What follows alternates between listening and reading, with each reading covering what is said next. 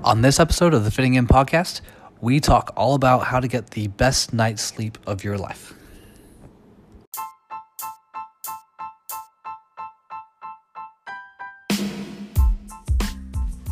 This is the Fitting In podcast, where we help you make sense of the health and fitness world and condense it down into actionable steps so that you can spend less time consuming research and more time enjoying the activities that you love.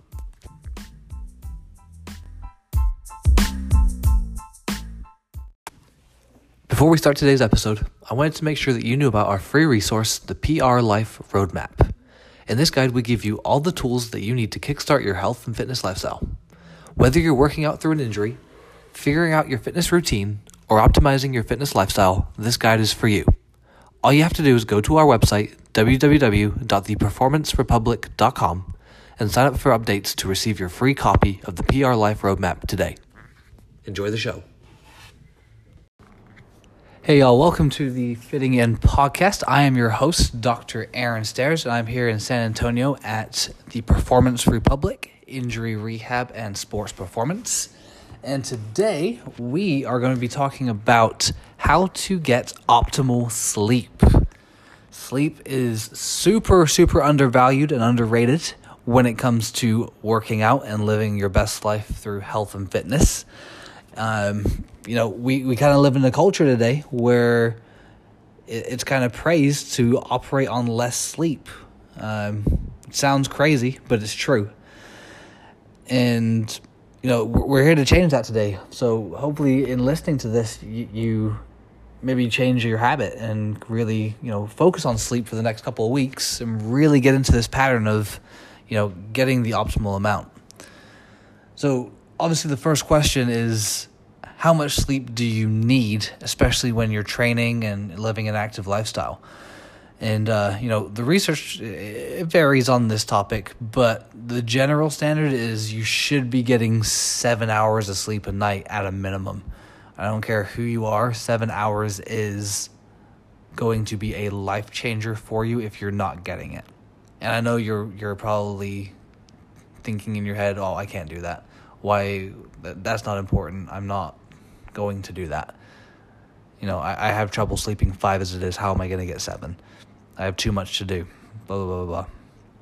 But ultimately, you need to get seven hours of sleep. If you can get closer to nine, then you know you're hitting optimal sleep hours. You're going to hit optimal REM cycle. You're going to improve in your performance. You're going to feel better throughout the day with less fatigue. You know your blood pressure is going to drop. Your heart rate, resting heart rate, is going to drop. You're just going to feel better overall. You know. Um, so I'm going to give you some tips today on how to get to that seven to nine hour range. You know, I know a lot of people aren't in that range, and so here here's how to do it. Um, the first thing you need to do is is really set up a routine for yourself. You know, your body goes in things called circadian rhythms throughout the day, um, and when your internal clock is a little off, it, it takes a long time to readjust. And so, having this routine, or even this kind of like symbolic, you know, ritual that you go through on a night to night basis to kind of get your body in the frame of of getting into sleep, right? It's having a routine. You know, maybe at nine o'clock every night, you decide to go to bed and, and read a little bit.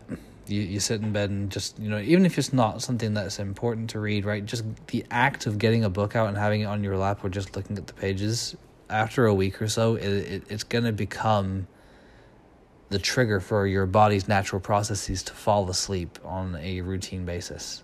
It doesn't have to be reading a book, it can be anything, right? It could be washing your face, brushing your teeth, you know, something to trigger I do this action and then I go to sleep. You know, then at that point in time, your body's going to recognize that action means it's time to go to bed.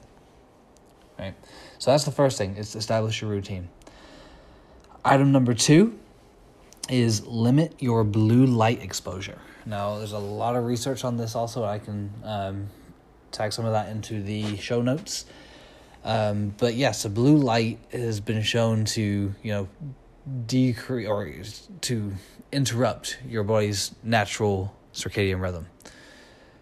You know, and, and the research on most studies is saying now that you shouldn't expose yourself to blue light three hours before you go to sleep. So if nine o'clock or ten o'clock is your bedtime, and that should be ultimately right. If you're getting seven to nine hours of sleep, nine ten o'clock. If you wake up at six o'clock in the morning, or five o'clock in the morning, right, that should be your your your sweet spot. But that means no blue light after six p.m. That means setting the yellow light function on your iPhone a certain time, right?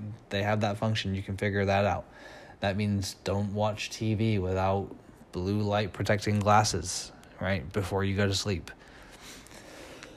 that is going to be huge for you. And I know it sounds silly. I don't think it's as, as important as creating a routine, but not exposing yourself or limit at least limiting your exposure to blue light uh, three hours before you go to bed. That's just going to speed up the process of you being able to fall asleep.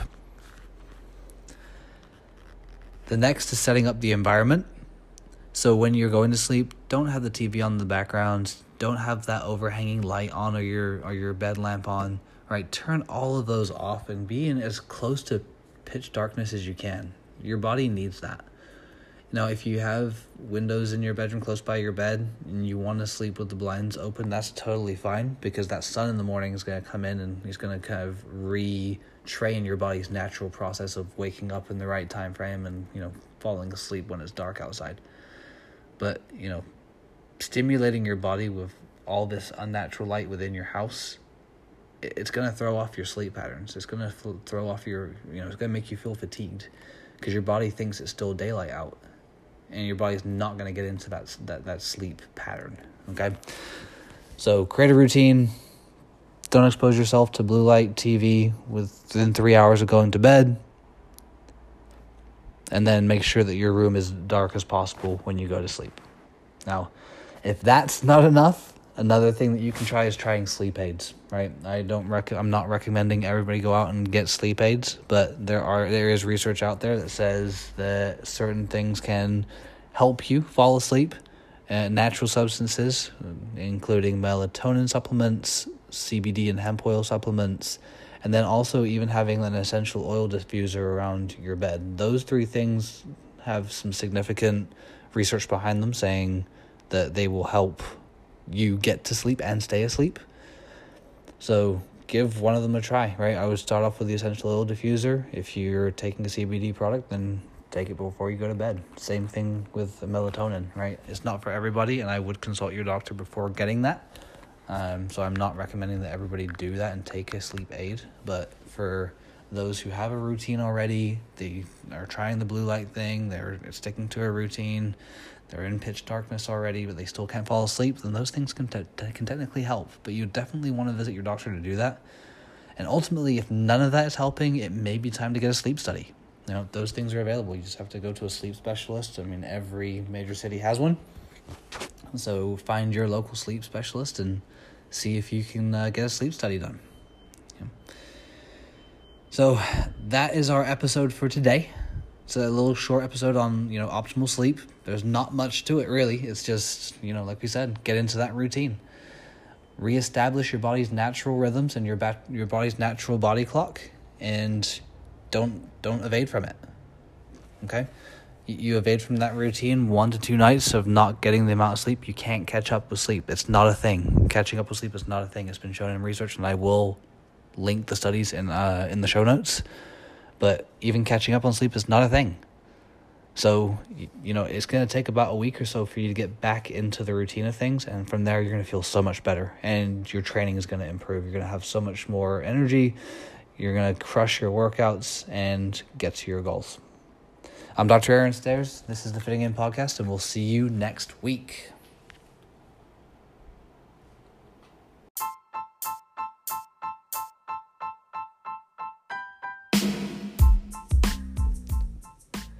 Do you want more health and fitness guidance? If so, go download our PR Life Roadmap. It's your one stop guide to all things health and wellness. This free guide gives you the exact steps to take so that you can start and stick to living the healthy lifestyle you've always wanted. That's available for free on my website, www.theperformancerepublic.com. It's also available on our social pages. When you sign up, I'll also include our pain relief guide as an added bonus. So, whether you're working through injury, developing your fitness routine, or optimizing your lifestyle, we will support you every single step of the way. All you have to do is sign up today at www.theperformancerepublic.com. Don't wait to get your PR Life roadmap today.